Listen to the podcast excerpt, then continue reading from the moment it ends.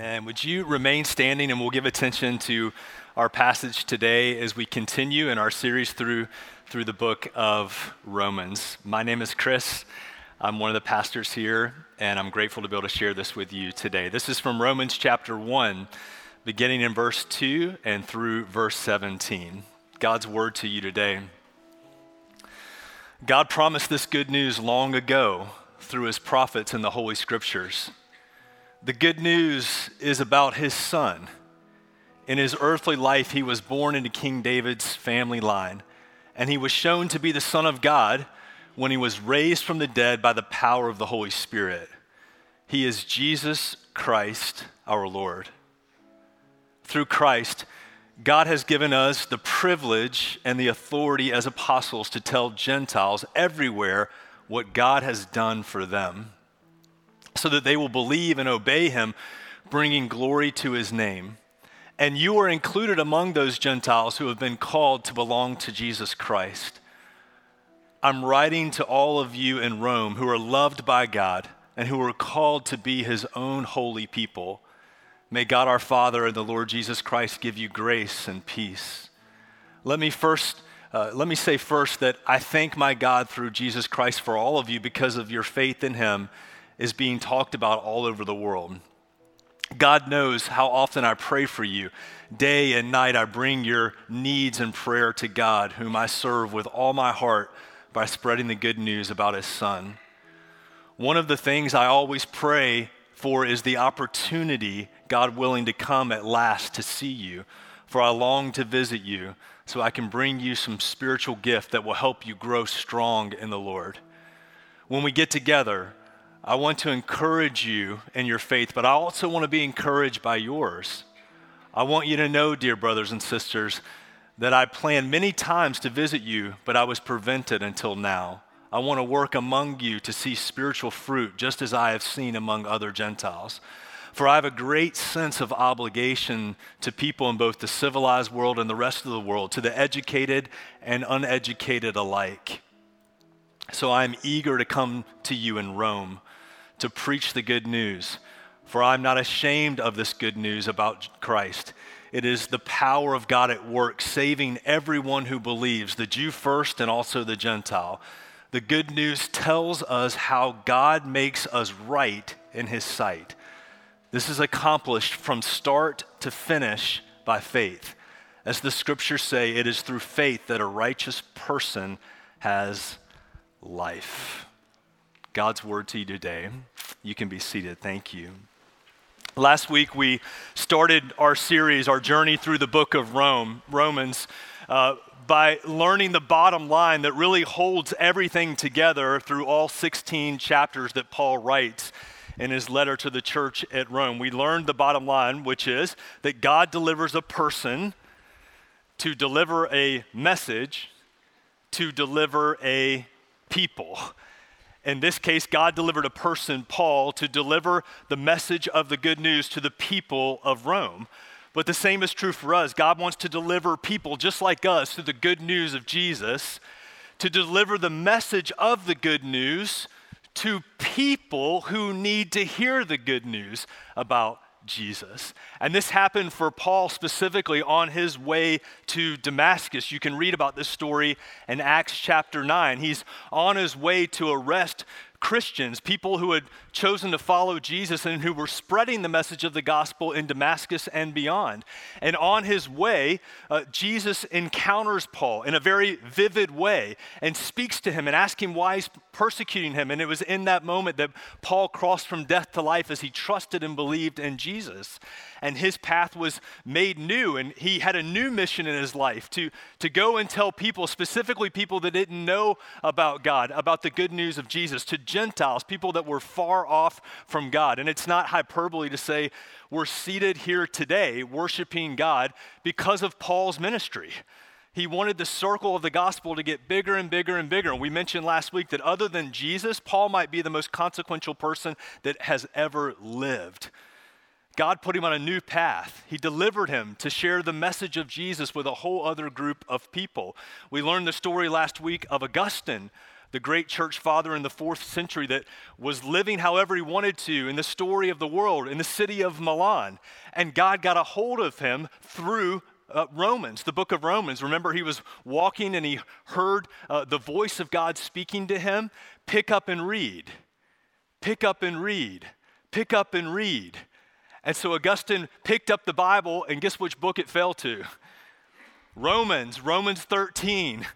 And he read Romans 13 and he was convicted of the way that he was living, that it wasn't the story of God. And he began to trust God. And in his words, he said all doubts disappeared when he, when he read the story of Jesus through, through the book of Romans. In, in my own story with the book of Romans, my, my, my family, we, we grew up here in Charlotte. My mom and dad would have said they were Christians, uh, but they would say that, that they really didn't know Jesus. They were, they were culturally Christians. They, they, they went to church. We did twice a year. I was, I was baptized in the church. I didn't know anything about Jesus. When the pastor came to our house, uh, I remember my mom and dad saying that he took out a napkin and, and, and drew a, a, a circle and said, You know, faith is like this, and you got to believe, but you also got to give to the church, and you got to attend a certain number of times a year, and you got to do good works, and you got to help other people. And that's how you become a Christian. So we were far from God in the understanding of the gospel, that from start to finish, it's a work of grace and faith. And, and there was a neighbor in our neighborhood that thought about my family, specifically thought about my mom, and invited her to come into the circle. That, that, that, that expanded the circle and thought beyond you know, just the people that she knew, but thought about people who were far from God and needed to hear the message of Jesus. And as my mom tells it, she's here today, that that she thought it was a neighborhood tea. But when she got there, it was an inductive Romans Bible study. And I brought the study, she, she gave it to me this week.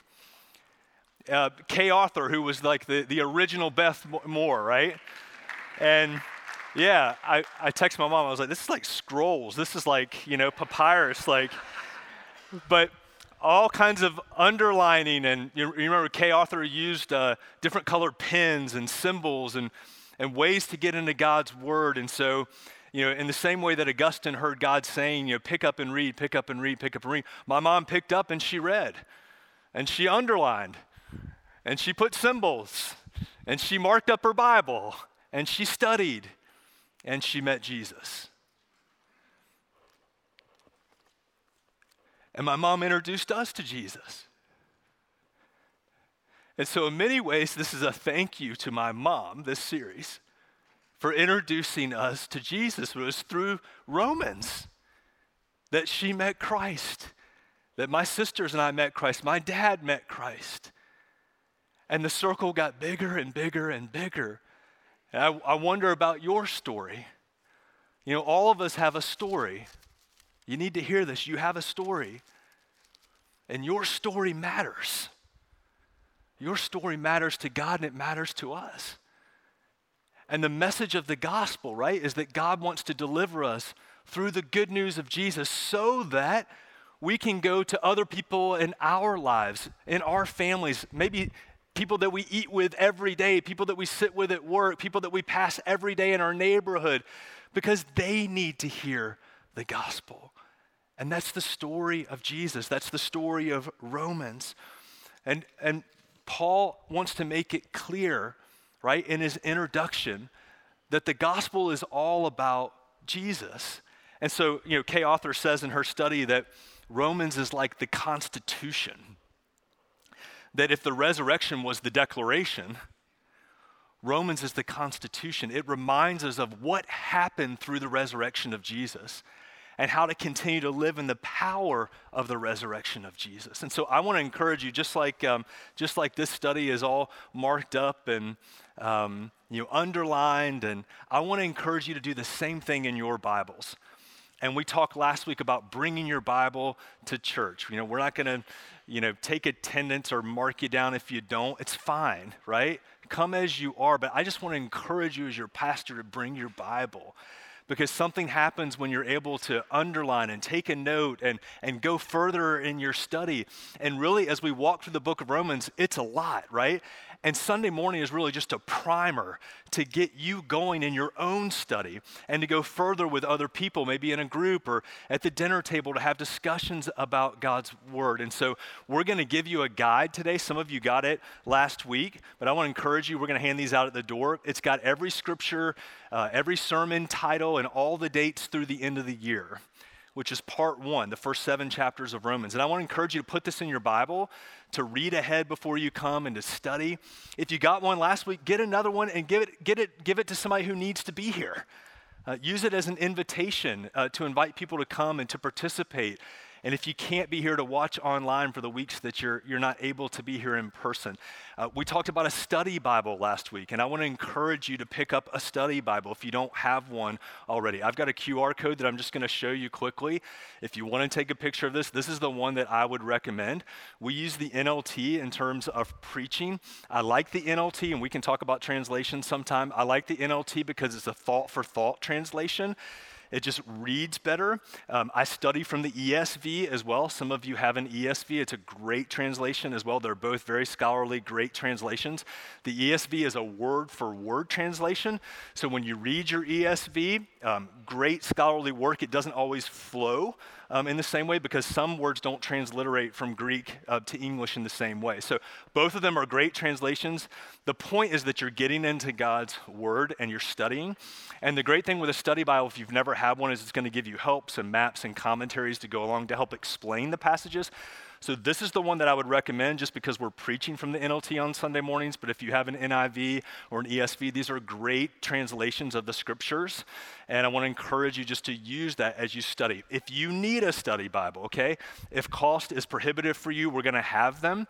They're on order and they'll be here next Sunday, okay? And we'll have it throughout the series. So if you need a study Bible, you can grab one. Here's, here's the only thing I would just ask, okay? If you grab one, use it okay don't use it as a doorstop or or something to gather dust on your bookshelf or you know put it on your desk say look at my study bible isn't it beautiful? But never pick it up okay?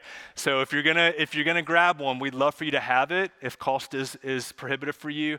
Um, but just use it okay? Or give it to somebody who you know is going to use it. All right let's jump into the scripture today. And if you have your bibles i want to encourage you to open with me again to our text which is in romans chapter 1 and we're going to look specifically at verses 2 through 17. Now, last week we talked about one verse, okay? You know, today we've got 16. So the pace is going to pick up here a little bit. So I want to encourage you, if you have a pen or anything to take notes with, to, to go ahead and take some notes, because today we're going to talk about an introduction to the gospel. You know, what is the gospel? And then Paul's going to give some very important statements about the good news of Jesus as he begins his letter to the church at Rome. Now, we entitled our series Pure Gospel. Why did we entitle it that way? Well, because Martin Luther, who was one of the great church reformers in the 16th century, called the book of Romans the pure gospel. And it was actually a passage in our passage today, verse 17 in chapter 1, that changed Martin Luther's life. He struggled with the balance between works and grace and how much was him and how much was God. And when he got to verse 17, he was stopped in his tracks when uh, Paul says, from start to finish, this was always about faith. It was always about you believing and trusting in what God has already done. And that transformed Martin Luther's life, transformed John Wesley's life as he read Martin Luther's commentaries, and on and on and on. Again, God delivers a person, to deliver a message, to deliver a people. And he's used his word, and specifically the word of Romans, to do that for so many people through the years. But Martin Luther called this the pure gospel. Kay Arthur called it the declaration of God, and understand, or the constitution of God, to understand uh, what is the gospel, what is the good news, and how do we continue to stay in it and live in it. So let's talk about this. This is the bottom line for today that the gospel is who, if you're taking notes, who, not what. Uh, what, am I, what do I mean by that? The gospel is about a person, it's not about an abstract concept. Now, sometimes we can talk about the gospel and it inoculates us to the person of Jesus. We can think about it like a philosophy or a doctrine or a way of thinking and not get to who is Jesus. The gospel is all about Jesus. It's like, maybe this is a silly illustration, but it's like saying, you know, I just, I love my marriage. I just, I'm in love with my marriage. I just, I remember when I, when I first met my marriage and we first started dating and, you know, what are you talking about? No, I love Jen. And I remember when I met Jen. I remember when I looked in her eyes for the first time. I remember when we held hands for the first time. We were back on campus yesterday doing a tour with our kids where we met and where, you know, where we saw each other for the first time, you know? And it was like, this is such a, a great thing. But if I describe my relationship with Jen just by, this is, and this is a pet peeve of mine, by the way, when I hear someone, and it's okay, but if when I hear someone go, you know, the wife, the wife came with me, or me and the wife are going, well, you, you mean Jen? You mean the person that you married? You, you refer to them by, by like their role? No. Like it's it's about a personal relationship. And the same thing can happen sometimes with the gospel, where we talk, we're going to talk about what actually is the gospel, where we talk about the gospel as like this lofty concept or this idea or what have you, and we don't really bring it back to no, the gospel is all about Jesus. So when we think about this, and again, the bottom line truth for today is as Paul introduces the gospel to us through, the, through uh, verses 2 through 17 in, in Romans 1, he's going to make it all about Jesus. So the gospel is who and not what. What is this gospel, this good news for which Paul was willing to become, go back to verse 1, a doulos, which is the word for slave, uh, in total submission to Jesus, which was unheard of for a Roman citizen like Paul. What was this gospel that Paul was willing to become a servant of above everything else, to give his life completely to it? Well, the word gospel, again, if you're taking notes, is evangeloi in the Greek, okay, which means good herald. You say, well, what is that, Chris? Well, the word herald means news. So it translates literally good news. But here's, here's the concept to go even further in the first century, let's think about the Roman Empire as they continued to expand their circle of authority and territory in the first century world. Every time there was a far off battle, and maybe the emperor or one of his uh, dignitaries was there overseeing the battle, when they would achieve victory, they would send angelois, from where we get our word angels or messengers. They would send messengers back to Rome, back home to announce the victory and that the emperor, Caesar himself, had conquered and established more authority in a new place and established the peace that they brought there. And, and this was now their territory. And this is the same concept and word that Paul uses to describe the good news of the gospel that King Jesus came here to establish his authority on earth as it is in heaven and that now he's brought peace to us. Romans 5:1 we therefore now have peace with God through our Lord and Savior Jesus Christ. That God brought peace to us and now we live in his authority and his victory. So the word itself gospel evangeloi means good news or good herald. It's it's announcing the good news of victory and peace and authority of King Jesus. So in this way, the gospel is not good advice to be considered in how you live your life. It's not a tip for you. The gospel is good news to be believed. It's an announcement of victory for you. It's the announcement of peace for you of living under the authority of King Jesus. So some of you have seen, you know, the, the front of the New York Times after World War II on V-Day, and there were two different, you know, announcements there. One was "We win," and the other one was "War is over." and you've seen the iconic photos of people kissing in the streets and celebrating and all this stuff. Well, what if you just sat there with your arms crossed and went, well, that, I mean, what's the big deal? Uh, it, that wasn't advice for you, it was a declaration of what happened. And because you, everyone was affected by the war, they knew someone that was there, a loved one, their way of life. It was, it was a tremendous celebration of victory at what happened. It was an announcement to be enjoyed and celebrated and lived in. But if you heard that, we win or war is over, and you crossed your arms and went, eh, but it doesn't really affect me, then you didn't really understand what was at stake. You didn't really understand what was happening. We'll get to that in just a moment when it comes to the gospel. This is the metaphor that Paul uses to say the evangeloi, the good news, is the declaration of what Jesus has done. And so Paul says, I'm a herald of this announcement. I'm a bringer of the good news, just like the, the evangel or uh, angelos would come and, and make the declaration, the message of victory. Paul says, I'm now going and doing the same thing. And Paul knew that the best protection for the church at Rome that had problems, just like us, just like every church, because it was full of people with problems, that the best way to protect them was to give them truth the best way to protect them against the false story of the world was to give them the truth of the gospel. In other words, the best way to protect your heart, your children, your circle against the lies of this world is to come back to the truth of the gospel. In this way, the best defense is a good offense. And so Paul begins describing what is the gospel? What is the good news that Jesus has done? And he, so he gives these strong truths as an introduction to the good news of Jesus. And I want to give you five of them, okay? So if you're taking notes, here they come, all right?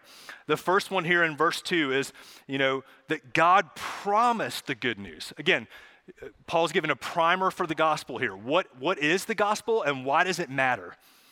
Well, he says, first of all, look at verse 2, Romans 1 that God promised the good news long ago. Specifically, he says, God promised this good news long ago through the prophets and the Holy Scriptures. What is he saying? He's saying that the Hebrew Testament, the prophets and the scriptures, everything that was written before Jesus, the 39 books of the Hebrew Testament, all pointed to the story of Jesus. Now, this is amazing because we know from Paul that he was a Pharisee of Pharisees, that he spent his entire life studying the scriptures. From the time he was 13, he studied and he trained with a rabbi. He was, he was the best of the best. He was an expert, and yet he had missed Jesus. You can know a lot about God, guys, and not know God. Paul knew a lot about God, but he missed him. And he was going the other direction. He was persecuting people who were following Jesus. And God stops him in his tracks. And it's an encounter with the person of Jesus that changes him. Information wasn't enough, it took an incarnation to change him. God gave the prophets, the patriarchs, general revelation that we see in creation. All are ways that God is revealing himself to us. But the ultimate revelation of God, everyone watch this, was Jesus the person of Jesus, God took on flesh and dwelt among us. John says in John 1:14 that the word became flesh and moved into the neighborhood. That God moved into your story. God met you on your terms where you are. God stepped towards you. And you guys have heard me say it over and over again. I'm going to keep saying it. Christianity stands apart in this that God made the first move towards you. Every other world religion, if you're an explorer right now, you're kicking the tires on what does it mean to follow Jesus, mark this that one of the differences above Christianity and following Jesus is that Jesus asked you out first. He called you first. He stepped towards you. It wasn't you praying three prayers or getting your act together or dressing a different way or talking a different way or getting a degree or having a certain financial status or whatever it might be. It was God moving into your world. Jesus taking on flesh and explaining himself to you. And so, in this way, that when Paul says, you know, God promised this long ago, what he's saying is that all the dots are connected from Genesis to Revelation. And that all the scriptures is telling one story, one congruent message, the story of Jesus. And so Paul is declaring to the church as you read the Hebrew Testament, as you read all the prophets and all the stories, all of them are really telling one story, it's a preparation and a pointer to Jesus. And by the way, in Romans 16, in the final chapter of his letter to the church at Rome, Paul describes Jesus in this beautiful way. He says, Jesus is the hope of Israel. And this would have been monumental for a Jew to say this that, in other words, Jesus is the one that was promised all along. And so, as Paul encounters Jesus, his, his eyes are open to read the scriptures in a new way and to read all the narrative and the story of the Hebrew Testament in light of Jesus. So he connects the dots and he says, This was promised long ago. In other words, salvation and God coming to save us through Jesus was, was his idea, that he came up with it long ago. That he uh, designed this, that he foreknew this. We'll get into that. That God, that God designed the whole rescue plan from start to finish. And then uh, Paul says, again, the good news is, is who, not what. Look at verses three and four.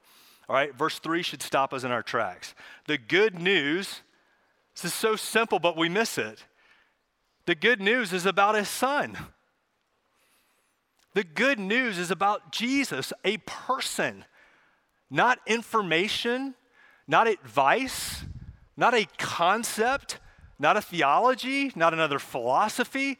The good news, Paul says, is about Jesus, and we should never forget it. And Jesus was two things, namely, that Paul teaches us here in verses three and four. He was fully man, and he was fully God. Look at verse three. He was born into the line of King David, so he fulfill, fulfilled the prophecies of, of King David's throne, ruling and reigning forever. That was Jesus that fulfilled that. He was born into a real family. He was a real person just like us. But look at verse 4. He was also fully God. He wasn't 50 50. Jehovah's Witnesses believe that, you know, Jesus was God, but then he was man, but then he was resurrected. He was just a man, and then he slipped in and out of his deity and then back to humanity. No. The scriptures teach that he was fully God and fully man, 100%, 100%. And verse 4 tells us he was the Son of God, he was deity, he was God himself. And what proves it? The most monumental event in human history. What proves it? Look at verse 4 the resurrection. The resurrection proved that Jesus was the Son of God. And Paul wants his audience, wants us to know that that the Son of Man and the Son of God came to rescue and redeem us, and He is fully both. The good news is about a person, not a concept. It's a who and not a what. Let's keep going. Verses 5 through 7, the third thing that Paul wants to tell us about the gospel here, the good news. He wants to tell us that the good news is for everyone, everywhere. I love this. I'm going to read verse 5 to you again. Paul says, Through Christ, God has given us the privilege and the authority as apostles to tell Gentiles everywhere what God has done for them. He's not given them the privilege and the authority to go and tell them what they need to do for God. All the things you need to do to prove your worth to God. Here's four more things. If you'll just do it, God will love you. Paul says we have the privilege and we have the authority, which, by the way, the same is true for us. We have the privilege, and now we operate under the authority of King Jesus and his victory when we tell people who are far from God what God has done for them. This is the difference between a relationship and religion. Religion says, This is what you have to do for God. And if you'll just do these things for God, then everything will be fine. But guess what? Once you do those things, there's another list of things you have to do. And it keeps going, and it keeps going, and it keeps going. A relationship with Jesus starts with what God has done for you.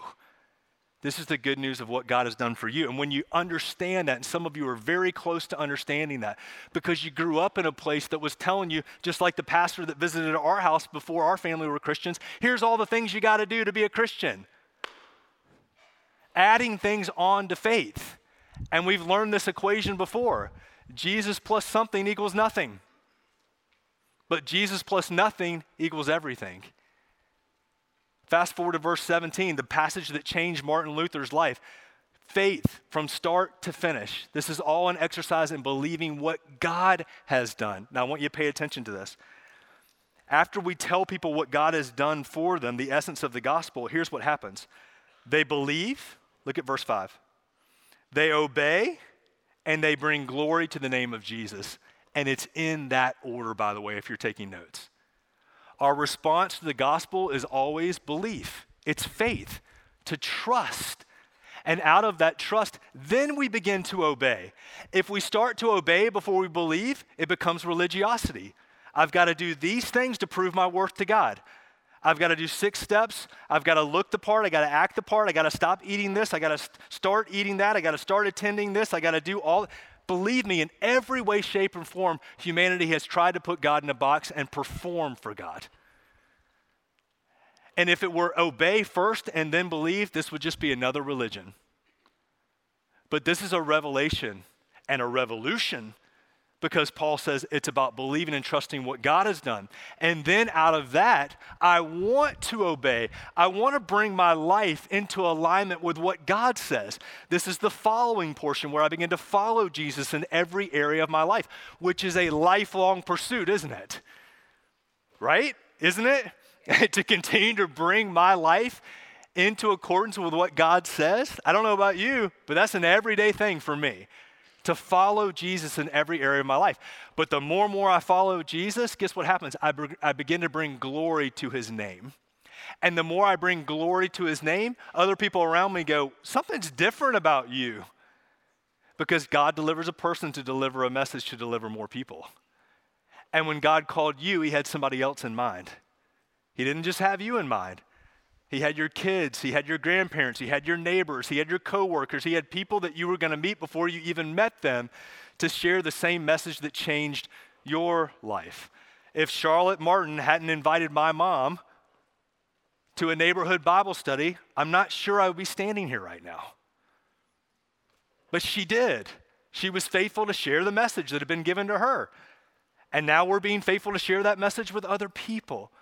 So the good news was, Paul says, verses 5 through 7, for everyone, everywhere. And look at the first four words of verse 6. And you are included. These are great words. Maybe this is the reason why you're here today or you're watching. You need to hear these words, and you are included. Those four words are powerful. The gospel is always about circles getting bigger, not smaller. It's always about one more chair in the circle, one more person to hear the good news of Jesus. It's never about exclusivity. It's always about who doesn't believe God, who isn't living the story of God. How can I share my story with someone else? Until we go to be with Jesus, we're meant to share the story of Jesus. And so Paul wants his audience to know you're included and we'll get to this at the end of the passage. I have so many more people in mind, God says, through Paul. More people to reach, more people to come and understand the true story of God, the true story of why they were made. I love what Tim Keller says about this. We never grasp the gospel, the good news, until we understand that it is not fundamentally a message about us. It's not a message about our lives, our dreams, and our hopes. The gospel speaks about all those things and transforms those things, but only because it isn't about us, it's about Jesus.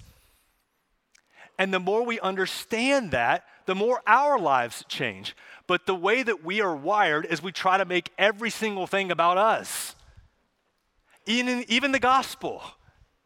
And Paul is making it clear that this message is for everyone, everywhere, and it's not about you. It's about Jesus and sharing his story with people that need to understand it. I'm so glad for those first four words of verse 6. If you have your Bible, maybe underline those. The gospel includes you. Have you ever felt like you're not included? You ever walked into a room and you knew, I don't belong here, or you felt like you don't belong here? Maybe you walked in here today and you felt that way. And you need to hear these words, and you are included that God includes you, that He was thinking about you, that He prepared a place and a way for you through Jesus, that He came for you. Paul says the gospel will bring mutual encouragement, the fourth thing. Look at verses 8 through 12. Pay attention to the words here. Paul says, you know, I, first of all, he says, let me say first, after he said all of these things, now he's like, now we're going to start. Um, and he says, I, I, long to be with you. you know, I, I pray for you. Your, your faith is being talked about everywhere. I mean, talk about an encouragement. He says, day and night, pay attention to this for those of you who are prayer warriors. Day and night, I bring your needs in prayer before God. Who's God calling you to pray for, to bring their needs before Him? And he says, You know, I, I, I, I want to serve God with all my heart by spreading the good news to other people. And look at verse 10. One of the things I always pray for is an opportunity I pray for an opportunity. In this instance, he says, an opportunity to visit you. And he goes on to tell them, I've tried, but I've been prevented from, from, from visiting you until now. But I just wonder do you pray for an opportunity to share Jesus with people? God, give me an opportunity. The way that Luke says it in the book of Acts is that a door of faith would be opened. Isn't that beautiful? Even just a little crack. God, would you open up a door of faith for that person in my life that is far from you, that is hurt by the church, has been hurt by other people, that is obstinate to you? Would you just open up a door of faith right now? Who, who would that person be right now? God, would you give me an opportunity? I'm praying for an opportunity where I can share Jesus, maybe with words, maybe just through my actions, that I could share I want you to pay attention to the words here. Look at 11 and 12. Paul says, You know, I, I long to be with you. He uses uh, the phrase in verse 13, dear brothers and sisters, which is a phrase he probably learned from James when we were studying James. James used that over and over again. The phrase, dear brothers and sisters, means my fellow followers of Jesus. In other words, Paul puts himself in the story. He doesn't put himself over people, he puts himself with people. And I want you to pay attention to this. He says, I, I long to be with you. I've, I've planned to be with you, but you know, I haven't had a chance to do it. But when we get together, look at verse 12. I want to encourage you in your faith, but what? I also want to be encouraged by you. In other words, I'm not just coming here to give you a bunch of information. I'm coming here for my own discipleship, Paul says, to be encouraged by you. And by the way, everyone watch this when we share Jesus with other people, when we teach Jesus to other people, we we are being discipled. We're being grown in our faith. We're being encouraged in our faith. So it's not just about sitting on a Sunday morning. This is wonderful. And, and, and, and listening to podcasts and other great you know, teachings and all the things. Those are wonderful things to do. But at some point, it's about sharing that with other people. And as you share that with other people, as you share life and, and the good news with other people, you are growing. We, we, we've done this exercise before, but if you just keep breathing in, you know, let's just try that. Just breathe in for a second. Now breathe in again. Now breathe in again and again. Just keep breathing in. You can't do it. At some point, you have to exhale. And the same is true with the gospel. You got to keep breathing it in, but you got to be faithful to breathe it out too to people around you. And maybe that's a way that you'll remember what God's called you to do to not only receive his good promises, but you're meant to be a herald of the good news to other people in your circle. So I want you to pay attention to this that Paul says, I, I long to be with you. I want to be together. I want to encourage you, but I also want to be encouraged. And in this way, Paul was saying that information about Jesus, again, isn't enough. I want to uh, be an incarnation of Jesus with you. He, he could have just written the letter and said, Here's the information about the gospel. Just study this and read this. And that would have been really good. But Paul says, I want to live it with you. I want to talk, I want to hear your questions. I, I, I want to learn from you and what you're getting and what you're learning from Jesus. It was an incarnation of the gospel, not just information about the gospel. And this tells us everything we need to know about Jesus that he left heaven to come to earth to be with us in flesh to explain the gospel to us. Now, here's the thing, guys. For many of us in our, you know, we talk about the word oikos. The word oikos means household in the New Testament. And over and over again, we see people, individuals believing, and it says, they and all their oikos believed. So it wasn't just that all of these people were engrafted in or included because one person, a mom or a dad. It's that they were introduced to the gospel through the faith of their mom or their dad or that person of influence in their oikos, in their household. The inference is that when God reached one person, he had other people in mind. He had the, your circle of influence, your, your coworkers, your family members, your neighbors, that God had, has them in mind. And the way that God reaches people primarily, not only, but primarily is through oikos by thinking about these circles of influence that God has placed his people in as they believe the message of the gospel, then they share the message of the gospel with people who need to hear the message of the gospel. And this is how the church exploded. Was everybody was on mission and sharing that with other people. Now here's the thing. For many of you, the people in your circle, in your oikos, the first you know, book of the Bible, if you will, that they will read is you. Yeah. They're going to read Bob 1 1. They're going to read Mike 1 1, Sally 1 1. They're going to hear the message of Jesus and understand Jesus first and foremost through you. Now, of course, we want them to read the scriptures just like we're studying and reading, but many people, the first Bible they'll read is you an incarnation of the truth with flesh on. Now, I want you to pay attention to, you know, what Paul says here, because at the end he says, you know, God made us right. It doesn't mean that we're perfect. It's that how we're viewed by God. So some people say, well, I'm not perfect, so I can't tell other people about a perfect God. Well, if the standard is for you to be perfect, then none of us would tell anybody about a perfect God. What Paul is saying here is how God sees you. Your, it's a legal term. Your, your standing, your justification before God. And now that is your identity. That's the story that you have to tell. Not that you are perfect, but look at the language. You have been made perfect through Christ. That's how God sees you. And God wants us to be mutually encouraged through that. Here's the last thing I said there were five. Here's the fifth one verses 13 through 14. There's a great harvest that Paul talks about here. It's a spiritual fruit, if you will, that he wants to participate in.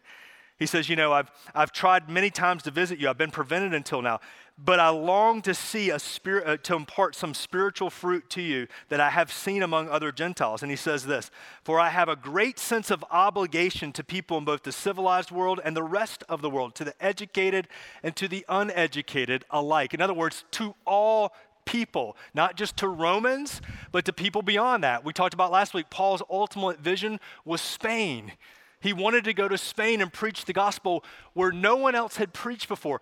And he wanted Rome, the church at Rome specifically, to catch a vision beyond themselves, for their circle to get bigger. And so, in this sense, Paul is saying, I want to see spiritual fruit come to pass, a great harvest in the church, but also outside of the church, for Rome and beyond Rome. And guys, here's the deal we grow as Christians. We experience spiritual fruit and nurturing and growth in our faith when we are about discipling and helping other people to do the same.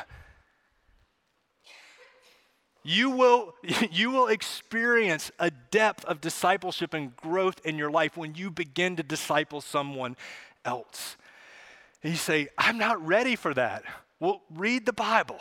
The disciples were not ready for it at all, right? They fell all over themselves just like we do. They didn't have all the answers, but they were faithful to point to the one who did, to tell the bigger story. And as they told the bigger story, God grew them up and was faithful to encourage them and to provide for them a great harvest and spiritual fruit. Let me just ask a question real quick with verse 14. Who do you have an obligation for and to? Paul says, I have a great obligation to, to share the good news. Who in your circle is God calling you to that you would say, I, I just have an obligation to hang in there with them? They're annoying. They pull for all the wrong teams. They vote for all the wrong people. They talk about whatever, whatever. But I got to hang in there with them because I'm obligated to share the good news to them. Did you know that D.L. Moody, the great evangelist, had a, a hundred people in his prayer journal that he prayed for regularly that they would come to know Jesus, that they would cross from death to life, that they would receive the good news of Jesus. And 96 of them met the Lord before D.L. Moody passed away. And in his journal, he just little like, you know, checking them off. A hundred of them, and the other four came to Christ at his funeral. Who's, who's your one? Who is your one? The person that God has obligated you to, to share the good news with, for mutual encouragement, that you'll grow, right? But you'll see them grow as well as they experience the good news that's a person and not just a, a concept. Let's finish here with these, with these words that maybe you've heard before. In this context, right? Once Paul introduces the gospel, that it's about a person and not a concept once he gives these truths about the gospel that we learned today, then he says these words. He says, I'm eager to come to you to preach the good news because I'm not ashamed of the good news. And we're going to talk about this next week as Paul begins to talk about the darkness of the story of the world. That the world story is a shame narrative. The story of the world leads to shame. And Paul um, contrast this when he thinks about the story of God and the gospel, the good news of Jesus, where he says, I'm not ashamed of it. I'm not ashamed of the good news of Jesus because it's the power of God for salvation for everyone who believes. To the Jew first, in other words, starting all the way back with the story of Abraham and now all the way to the Gentiles, to Romans just like you, to people just like us here in Charlotte. And then he says these words, the words that changed Martin Luther's life. The good news tells us how God makes us right in his sight. Doesn't say the good news tells us how we are perfect. He says it's how we are made right in God's sight when he sees us. This is accomplished from start to finish by faith. As the scriptures say, it's through faith that righteous that a righteous person has life. Paul is saying, I'm not ashamed of this narrative. Another word for it, a synonym, would be offended. I'm not offended by the good news. We live in an offended culture. The first century was a culture of offense and shame. And Paul says, I'm not offended by the gospel. I'm not ashamed of it because it's the power of God of salvation in my life. I've experienced it, and I've seen other people. It's the power of salvation for them when they choose to trust and believe in the story of God and not in the story of the world, the story of themselves. Now, let's close here. Why would you be ashamed of good news? Why would you be ashamed to hold up the New York Times that says, We win? War is over. Why would you receive that and be offended by that? Because you never believed your story was that bad. You never really believed we were at war. You never understood what was really at stake. And so when someone comes and says, I came to save you, I came to redeem you, I came to rescue you, you say, Well, I, that's news to me. I didn't even know I needed redeeming. I didn't think I was that bad. And we're going to pick up there next week in verse 18. And I'm going to tell you, it's bad. It's really bad. And we're going to see that next week. Bottom line today Romans 1 2 through 17. The gospel is who? Jesus, and not what. To Christ be the glory today. Let's pray together. Jesus, thank you for including us, those beautiful words, and you are included. And you are included. So I pray that for all of my brothers and sisters, for every person here and watching, that they would hear you saying that to them. You're included. You're invited. You are seen. You are known. You are loved. That is the message of the gospel. The gospel sits at the intersection for all of us between our story and the story of Jesus. So thank you, Jesus, for loving us, for seeing us, for including us. And may our response today be belief. I'm not ashamed of the gospel, Paul said. It's the power of God for all of those who believe. Would you help us to believe today, Jesus? Give us the wisdom to know what you've said to us today and the courage to go and live it out. In Christ's name, amen.